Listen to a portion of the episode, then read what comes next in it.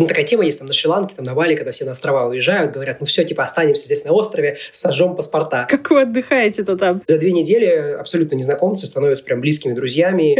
У меня такие страшные истории в голове возникают. Вот есть тур, я его купил. Тут написано в понедельник дельфины, во вторник кафе, а в среду гора. Где мои дельфины, гора? Да, верните бабки. Очень тяжело объяснить клиенту, который говорит, у вас все не по плану, а ты говоришь, чувак, так это же супер. Привет! Это новый сезон подкаста «Спасите мои выходные». И я его ведущая Варя Семенихина. Последние несколько лет я руковожу платформой для организации событий «Таймпад».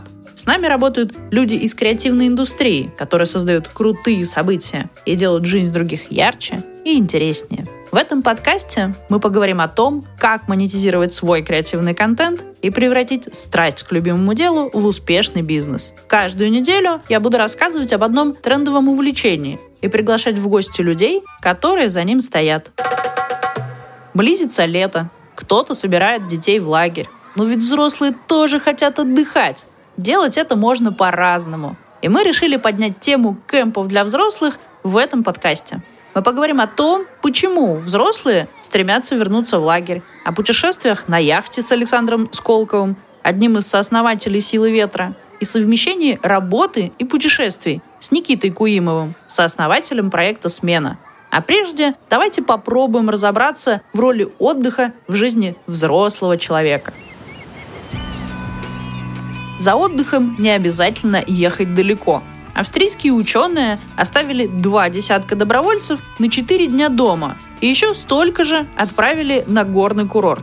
И даже такие короткие каникулы, независимо от того, где их провели, подействовали благотворно. Уровень стресса снизился в обеих группах. Причем эффект сохранился и через 45 дней после отпуска. Пандемия сильно поменяла отношение к работе в офисе. Работу стало можно совмещать с отдыхом. Не это ли хорошая новость? И мы активно стараемся пользоваться этой возможностью. Достаточно часто в лагерь ездят за новыми знаниями.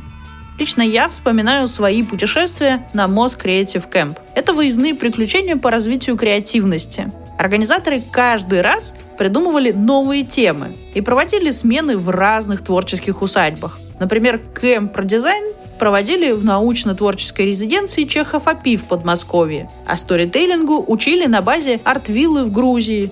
Сейчас проект завершен, но кто знает, когда и почему классные вещи к нам возвращаются. Один из проектов, что положил в основе совмещения работы и отдыха, стала смена. Участники лагеря живут вместе в течение пары недель. И кроме работы общаются, сами проводят и организуют события внутри смены, а также отправляются в совместные приключения в выходные. Кемпы уже состоялись в различных городах России, Таиланде, США, Германии, Черногории, Португалии. Впечатляет? Давайте узнаем, как это стало возможно у Никиты Куимова, сооснователя проекта «Смена». Наверное, начать стоит с того, что же вообще такое смена, что это за проект, в чем его специфика, как ты сам про него рассказываешь. Если кратко, мы организуем двухнедельные, как мы их называем, пионер-лагеря для взрослых э, в райских уголках планеты, куда можно отправиться и не беря отпуск, э, окунуться в атмосферу классных людей, э, интересных мероприятий и в целом открытие какой-то новой для себя страны. И главная фишка в том, что э, мы не просто делаем какую-то туристическую программу или какой-то выезд, а мы делаем такую программу, которая качает мета-навыки или софт-скиллы в окружении. И за счет вот этой вот прокачки и взаимодействия с окружением очень круто коннектит вместе других людей, неизвестных друг другу, которые да, первый раз встретились. И за две недели абсолютно незнакомцы становятся прям близкими друзьями, там потом какие-то вместе проекты стартуют, бывает даже женятся. А, в общем, да, это такая фабрика по производству друзей, кроме того, что еще и классное путешествие. Зачем в основном люди едут, наверное, на смену? Это за работой и каким-то таким взаимодействием, либо это все же для совместных приключений и отдыха? Многие, кто приезжают, им хочется оставить вот этот вот свой старый круг знакомств, а им хочется какого-то роста, и в том числе роста за счет окружения. И они понимают, что нужно как-то это окружение находить, они видят, какие классные э, ребята приезжают к нам в сообщество, следят за нашими социальными сетями и хотят стать а, частью этого. Естественно, да, история в том, что это какое-то путешествие для тех, кто работает удаленно и понимают, что уже готовы поехать в путешествие, но все равно первый раз сложновато отправиться в неизвестную страну, там нужно разбираться с интернетом, э, нужно какое-то окружение тоже находить, но одному бывает просто страшно ехать. А здесь получается такое ну, готовое предложение, что тут у тебя тусовка, тут у тебя есть программы, вроде тебе все понятно, и атмосфера рабочая сохраняется, потому что если ты едешь на Шри-Ланку, то работать, конечно, оттуда сильно сложнее, чем э, из офиса твоего привычного в там, Москве, Санкт-Петербурге или где угодно. Может быть, расскажешь немножко, как менялось и что сейчас себя представляет смена, какие ближайшие, возможно, там локации или точки вы откроете? Изначально смена была рассчитана на удаленщиков, в том числе, но в первую очередь на таких предпринимателей, там, стартаперов, ну или просто путешественников более свободного формата, у которых а, больше времени. Программа была очень насыщена, у нас было там по 2-3 ивента в день, и работать full time а, на такой программе было совершенно невозможно. Сейчас мы а, очень сильно изменили нашу программу, не сделав ее хуже, да, но просто адаптировав ее под тех ребят, которые работают на full тайме. Поэтому если даже да, у тебя как бы нужно там с 10 до 6 быть за компьютером, ты можешь приехать на смену, с 10 до 6 быть за компьютером, а вечером мы будем проводить ивенты, на которых все, собственно, смогут могут а, поучаствовать. И с точки зрения локации, ну, изначально мы вообще не планировали делать смены в России. Они спланировались э, за рубежом э, в разных странах, но э, в какой-то момент поняли, что, во-первых, ну, у нас классная, большая, красивая страна, там есть что посмотреть, но одним из больших шагов в течение там, недели-двух мы запускаем полностью англоязычное направление смены. Да, это будет такой да, параллельный проект, на который будут приезжать иностранцы в первую очередь. Ну и, конечно же, отдельная штука, что мы начали проводить смену для компаний. Динамику внутри команды компании получает лояльность да, сотрудника компании за счет таких выездов. Там прям очень много всяких бонусов. Э, вот это направление тоже работаем активно а, и дальше развиваемся. Все же изначально, ну там во многом позиционировались и говорили, что это сообщество, закрытое сообщество людей, как туда попадали люди, как вы выбирали, кому с вами, кому не с вами, так ли это до сих пор, или теперь вы рады всем? После того, как ты подаешь заявку, созваниваешься с одним из участников нашей команды, и он задает, собственно, вопросы, во-первых, почему тебе, зачем тебе вообще это надо, да, зачем ты едешь на смену.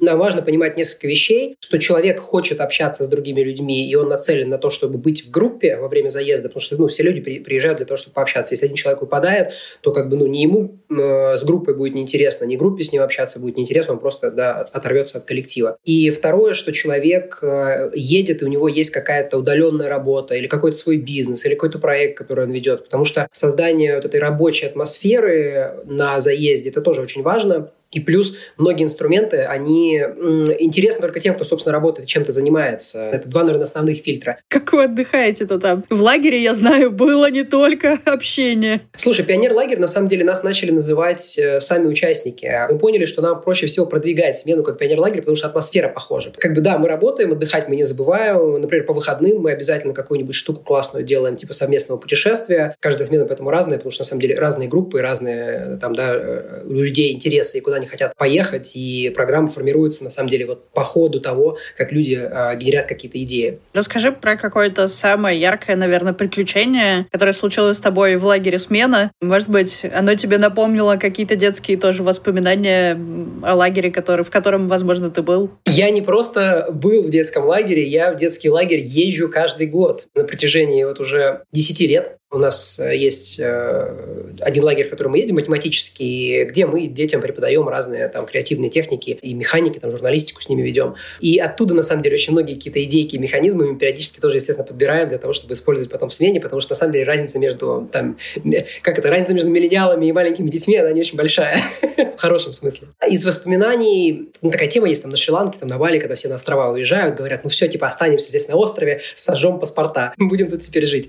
Каждый участник художник сделал для себя свой собственный маленький паспорт, э, такую бумажку, такую разные разноцветные бумажки сделали. Да, там такие рисованные портреты организовали, сделали печати из э, картофеля с визами, друг другу проставили в эти паспорта визы, организовали на пляже большой костер. И э, как бы, да, то, что мы здесь на острове две недели прожили, ритуально вот эти вот самодельные какие-то паспорта с картофельными печатями в итоге пожигали. Вас объединяет много быта, вы все время находитесь вместе. Может хотеться личного пространства, побыть в одиночестве, может может не случиться матча. Как тут быть? Здесь интересный момент. Во-первых, смена длится две недели, и две недели на самом деле такой срок. Многие как бы могут перетерпеть. Хотя, опять же, да, то есть ну, у нас практически всегда за счет фильтров э, матч находится и каких-то прям серьезных глобальных конфликтов э, между участниками на моей памяти за пять лет. Ну, они были, э, но, да, не было прям так, что прям люди там за волосы друг таскали, ничего такого, естественно, не было. Плюс мы используем штуку под названием NVC, если необходимо, да, это Non-Violent Communication или ненасильственное общение, для того, чтобы разруливать конфликты между участниками.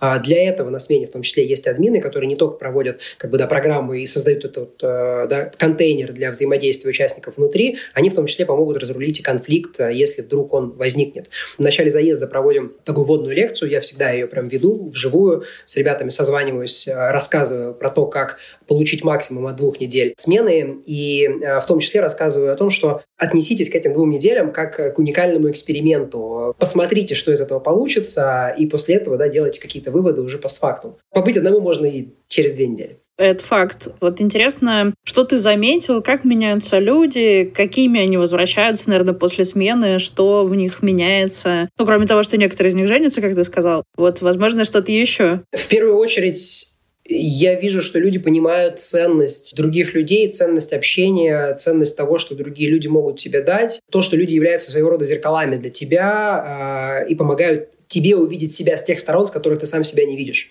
Я вижу, люди приобретают, и они начинают глубже, в принципе, общаться с другими людьми. Вижу, что очень многие а, начинают а, брать инструменты, которые мы на смене используем, да, ивенты наши, и потом применяют их, например, в команде в своей, на своих э, колах каких-то рабочих. В том числе люди начинают как-то более свободно мыслить и свободно передвигаться по миру. Да? У них как-то вот это вот, э, там, они какие-то границы, видимо, разрушают в сознании и понимают, что как бы вот был один формат, в котором я жил, на самом деле то, как правильно жить, такого, в принципе, не существует. Да? Как бы классно делать то, что ты хочешь, то, что тебе нравится, и быть в этом счастливым, и ценить как бы любой момент, независимо от того, в какой ситуации ты находишься. Видимо, из того, что у тебя много общения, это то, что тебя как-то наполняет силами. Но, возможно, ты еще знаешь какие-то вот механики или способы, как ты наполняешься силами. Что тебя дополняет? В первую очередь, э, это какой-то детокс э, цифровой, который я начал практиковать последние, наверное, три года. А я с тех пор начал вообще отключать прям телефон э, в пятницу вечером и включать его только в воскресенье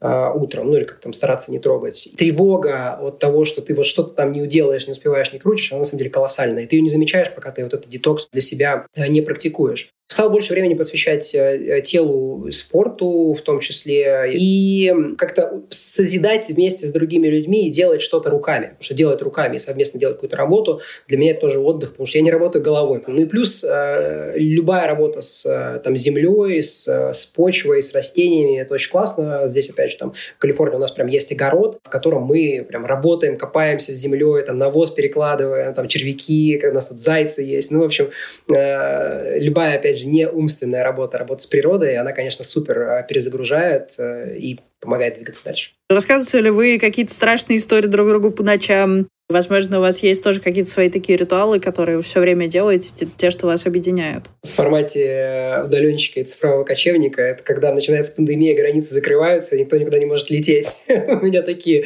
страшные истории в голове возникают. Вообще, кстати, ритуал — это одна из основополагающих вещей для формирования сообщества. Да? В любом сообществе важны повторяющиеся ритуалы для того, чтобы люди понимали, что они часть одного целого. Поэтому мы, естественно, это используем. В самом начале мы делаем классную штуку, часть вообще project management техники под названием uh, Dragon uh, Thinking, по-моему, она называется. Мы делаем штуку Dragon Dreaming, когда мы вслух рассказываем, что мы хотим, чтобы случилось вообще в ближайшие две недели, для того, чтобы это было время, проведенное наилучшим образом, вообще так, как вот хочется. А потом все закрывают глаза, и вслух фасилитатор зачитывает как будто бы это вот уже произошло и случилось. Действительно волшебное как бы ощущение и сразу какой-то вектор того, куда заезд будет двигаться две недели, оно формируется. Вот э, давай представим, ну как бы о чем ты мечтаешь сейчас в рамках проекта «Смена», что должно случиться, закроем глаза и представим, что это вот уже произошло.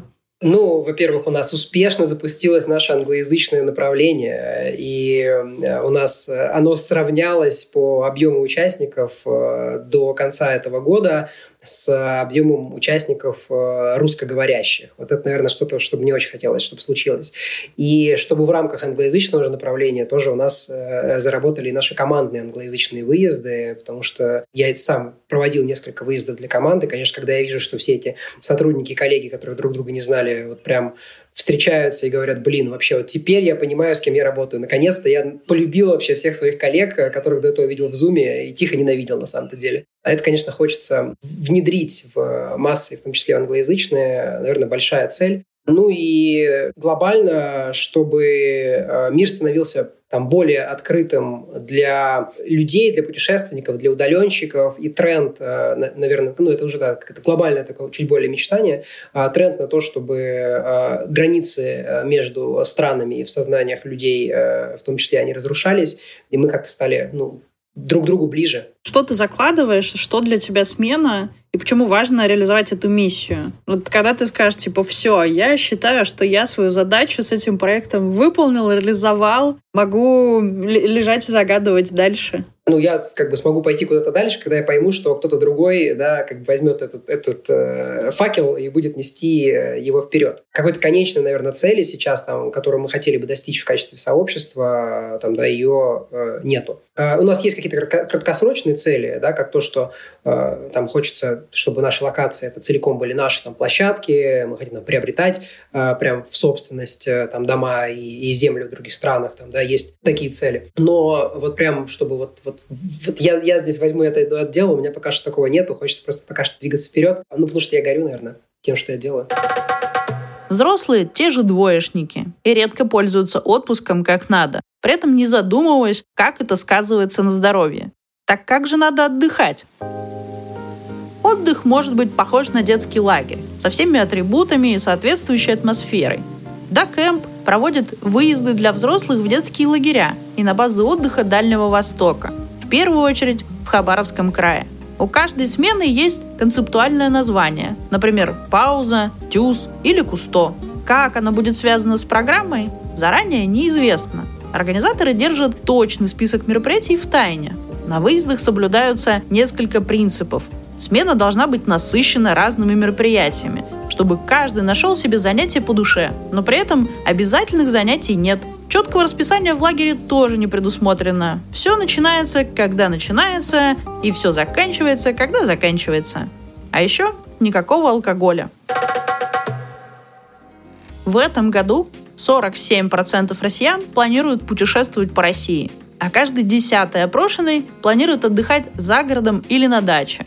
Каждый четвертый в этом году отдал предпочтение кемпингам, 12% респондентов хотят отдохнуть в другом городе, а каждый десятый в горах. И, пожалуй, самое важное в нашем понимании часть отдыха – это море. 49% респондентов планируют провести летний отдых рядом с ним. А море это что?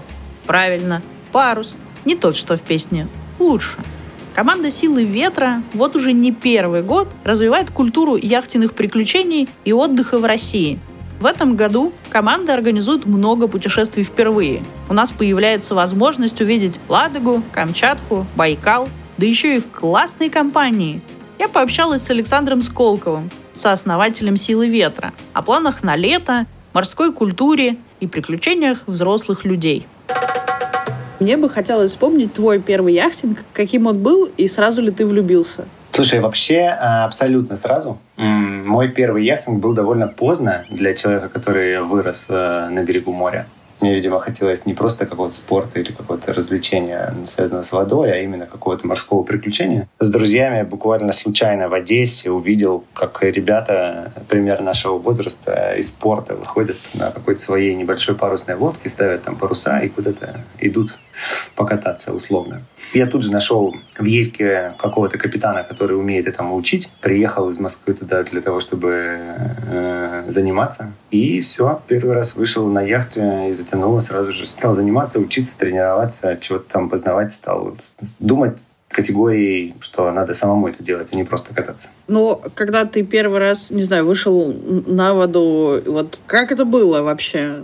Мы погнали на остров, который там находится рядом с Ейском, в котором, на котором селятся птички. И по дороге ну, э, разбирали, собственно, азы того, как это делается. Отошли от берега там буквально 15 метров на моторчике, выключили его и начали э, тренироваться. Я мало что вообще тогда в принципе знал о яхтах, яхтинге. Для меня сейчас это смешно, но для меня, не знаю, тогда было вопросом, о, чего она такая боком будет, что ли, так все время ехать. Но я помню удивление свое примерно от всего, потому что ну, у людей, даже несмотря на то, что я вырос у моря, ни хрена про это не знал. У меня там какие-то были представления, основанные, ну, примерно ни на чем. Просто ничего про это не знал, решил попробовать, и вот окунулся в этот мир. Когда ты почувствовал, вот ты говоришь там про морскую культуру, про то, что яхтинг в условном Ейске отличается от яхтинга мирового, скажем так, вот что еще может дать яхтинг как приключение, чего стоит от него ожидать?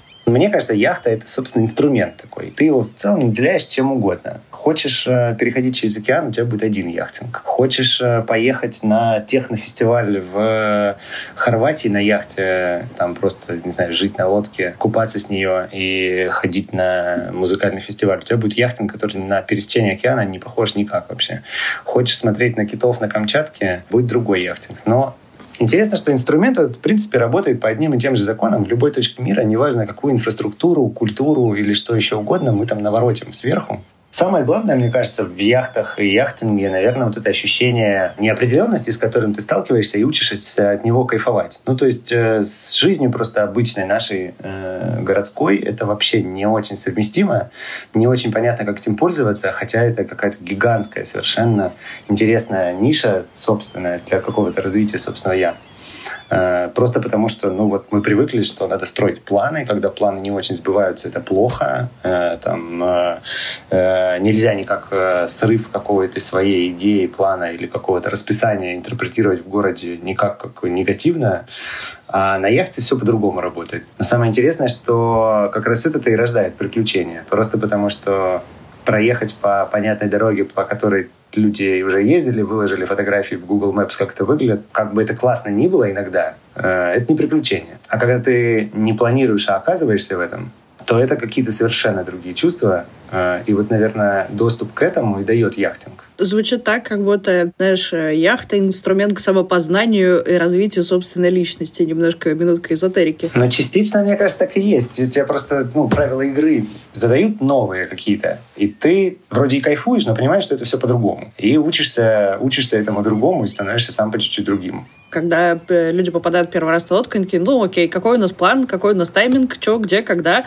А, и когда что-то идет не так, все такие, ну в смысле, у нас же был план, почему мы его не придерживаемся? Ты от этого должен, да, кайфовать. Очень прикольно ты про это сказал. Мне кажется, что мы с этим сталкиваемся, знаешь, даже на уровне как бы чуть более глубоком, когда ты понимаешь, что это не просто там твои друзья хотят, вот чтобы оно по плану пошло, а ты такой говоришь, да не, ребят, и без плана нормально. А когда ты работаешь с тысячами клиентов, и это все превращается в продукт, понимаешь, что в целом мы имеем дело там, ну, с целым поколением, наверное, там, человечеством, которое привыкло так мыслить. Вот есть тур, я его купил. Тут написано в понедельник дельфины, во вторник кафе, а в среду гора. Где мои дельфины, гора и, и ресторан? Да, верните бабки. Очень тяжело объяснить клиенту, который говорит, у вас все не по плану, а ты говоришь, чувак, так это же супер. Вот «Сила ветра» как проект. В чем его, наверное, философия? Почему конкретно ты, Саша Сколков, занимаешься проектом «Сила ветра»? Как выглядит твоя миссия, цель, которую ты с помощью этого проекта решаешь? Наверное, просто у меня воспитанное, наверное, с детства от родителей безумное любопытство к миру. Мне очень хочется много всего про него узнать. Можно потратить на это всю жизнь и не успеть ничего узнать. И мне кажется, что вот как раз процесс вот этого познания с разных сторон, это и есть чуть ли не самое интересное, чем можно в жизни заниматься. Как раз таки яхты — это такой супер классный и инструмент, и призма, и культура, которая на все это помешана, через которую можно э, этот мир как-то узнавать, добираться до уголочков непонятных, контактировать с непонятными людьми, оказываться в ситуациях, в которых ты бы никогда не оказался, не придумал бы их просто себе такими. Мне хочется людям стать проводником, э, который скажет, что, ребят, вот раньше пять человек могли себе это позволить или там не позволить, а попробовать на себе это. А сейчас там 5000 человек. И вот, э, вот это классный для меня результат, который я добился. И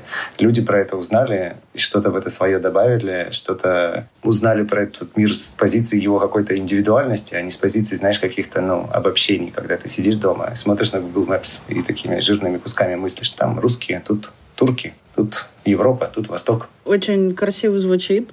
Можно ли сказать, что «Сила ветра» и «Приключения силы ветра» — это такой лагерь для взрослых, где можно как раз вот с таким детским любопытством, наверное, в хорошем смысле слова, разбудить в себе ребенка и какие-то такие детские воспоминания, впечатления, дать ему свободу? Это примерно все вокруг этого, да. То есть, ну, во-первых, хочется, да, объяснить людям, что можно почувствовать, как ты начинаешь радоваться простым вещам, когда они вызывают у тебя восторг, от которого ты как будто отучился. Гроза, дождь, закат, шторм, штиль, что угодно, это вызывает восторг безумный. Когда ты возвращаешься с командой друзей, с которыми путешествовал на яхте в город, это и, и оказывается как раз супер простые вещи, которые невозможно объяснить. Ну вот, значит, были такие белые тряпки, мы их подняли, яхта, значит, она ехала по воде, и это вот абсолютное ощущение вот этого детского лагеря, когда вот ты там был, и ты этих людей ценишь, любишь и помнишь ровно, потому что ты с ними все это переживал. Боишься, что не успел на регате с кем-то познакомиться, потому что все вокруг оказались супер классными, интересными ребятами. Хочешь вернуться на регату ровно с теми же, с кем ты на ней побывал первый раз.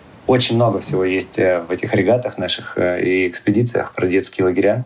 По наблюдениям, во взрослом возрасте очень тяжело друзей вообще заводить. У тебя есть друзья, которые остались там со школы, там, с кем ты познакомился на работе.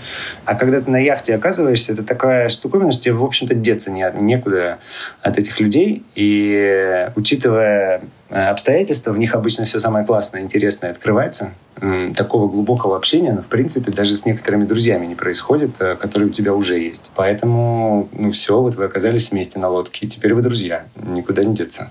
Как э, решиться, наверное, какие люди ну, интересуются там яхтингом, с кем можно встретиться и почему это приключение будет классным? Как вы формируете команды, возможно? Для меня это лично загадка. Как вы делаете так, что все потом друг друга так фанатеют? Слушай, честно говоря, хочу тебе секрет раскрыть. Мы постоянно всем говорим, что мы формируем команды с умом, но иногда мы просто их не формируем, они как-то сами складываются, а мы всем говорим, ну, мы там подбираем, чтобы людям было хорошо вместе. Мы просто знаем, что они друг друга влюбятся, и все им будет отлично. Ну, просто потому, что как-то так устроен яхтинг. Сначала нам казалось, что обязательно нужно вот того поставить с тем, иначе им всем не понравится, а вот этого с этим. А потом мы по опыту поняли, что не, ничего подобного, так не работает. Ты спрашивала про то, как э, решиться на это и как вообще отправиться, как не бояться того, что ты будешь сталкиваться с э, непонятными людьми, какими-то неизвестными.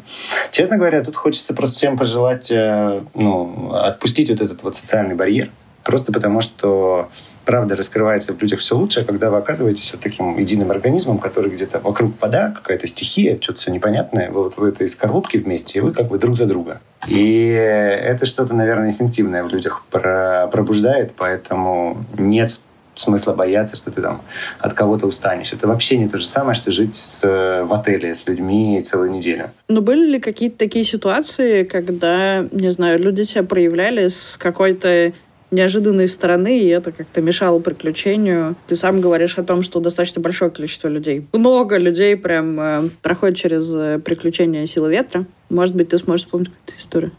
Конечно, да, бывают. Ну, то есть просто потому, что статистика так устроена, иногда бывают э, такие кейсы, которые, наверное, только подтверждают то, о чем я говорю, что там, условно говоря, на 200, 300, 400 человек попадется кто-то, с которым сложно. И людям, и капитану. Ну, во-первых, тут есть капитан, который за все это отвечает, а мы довольно там много и плотно работаем над тем, чтобы наши капитаны умели делать э, все, что нужно делать с аудиторией, настраивали климат, э, управляли людьми так, чтобы они не чувствовали управления, а им просто все это нравилось, что происходит э, и так далее, и так далее. У меня тоже там не раз были такие кейсы, когда, ну, вот есть люди, которые с каким-то запасом предубеждений приходят на яхту, и первые три дня им нужно эти предубеждения все из себя выбросить. Если они их не выбросят, они там как-то будут отравлять всю неделю жизнь всему остальному коллективу. Но обычно это с парой-тройкой э, упражнений нивелируется. И на второй день э, эти люди, которые там совсем с кислыми щами были, они уже там барахтаются, купаются, говорят, где наш надувной дельфин. И, или говорят, давайте ставить паруса, потому что там он остров какой красивый впереди. Ты упомянул очень важных героев вообще в этих приключениях, считай, в детском лагере. Если у нас есть вожатый, то на лодке есть капитан. Кто этот человек? Кто вообще становится капитанами силы ветра? Расскажи чуть побольше про этих людей, которые организуют все это пространство и там приключения во многом формируют для людей. Как-то активно последние лет пять продолжает формироваться такая плотная какая тусовка капитанов. Это, условно, люди, которые не просто капитаны, кто сдал на права с нами и являются частью нашего сообщества. Это люди, кто ходят капитанами с незнакомыми людьми. Вот люди записались в поездку, и они окажутся с одним из этой вот коалиции ребят. Понятно, что капитан как бы для них это ну, больше, чем кто угодно. Конечно, очень э, с этими людьми сложно, в плане их сложно найти новых каких-то. Мы их очень ценим, любим, дружим, вместе ходим на курсы, повышаем мастерство. Но, в общем, мы, конечно, не находимся где-то в иллюзии, что мы, значит, все придумали, а капитан — это таксист. Самое в них главное, что нашего капитана отличает от любого другого, это то, что нам самим с этим чуваком классно. Как только в это вольется огромная аудитория, а это сейчас, в общем-то, и происходит, эта культура сама изменится, появится, появятся тусовки, появятся внутри нее свои же субкультуры, появятся те, кто сделал блог, кто сделал журнал, кто снял классное видео. И такого со временем будет появляться сто процентов больше, больше и больше, и просто одна культура заменит другую, которая просто устарела и, наверное, просто какой-то такой архаичным, смешным воспоминанием является. Расскажешь чуть про планы. Кажется, у вас все больше и больше становится направлений в России. Что ждать, наверное, от этого сезона? Куда ехать? Зачем ехать? В целом все просто. У нас воды, на самом деле, в России не так-то мало. Есть безумное количество красот, и поэтому, ну, Конечно, здесь должно, если это пользуется спросом, а как мы смотрим на силу ветра, это пользуется спросом, через какое-то время должно быть развито. Везде построить надо, везде какие-то марины, оборудовать какие-то места, куда можно зайти, поставить лодки, которые можно арендовывать, и все, это заработает. Ну, то есть э, тут вопрос времени. Поэтому ну, куда-то в эту точку мы и стремимся. К этому мы как-то идем разными способами. И лодки уже свои начинаем строить, и круизные лодки в, э, в проекте уже Хочется, чтобы это стало такой частью нашей действительности, частью нашего туристического какого-то мира. Мне кажется, из моего совсем такого любименького, куда хочется поехать, это Владивосток и Ладога. Мы весь год будем путешествовать на небольших э, круизных яхтах там. Еще мы запустили Байкал, Камчатка у нас есть, которую мы уже несколько лет подряд делаем. В общем, много всего. И хочется, и приходится на Россию фокус переводить одновременно, поэтому это сейчас как-то происходит. Я бы хотела поговорить с тобой про то, как устроен день. Есть какой-то переход на лодке, он когда случается. Ты говоришь, что вот вулканы, походы, лисы.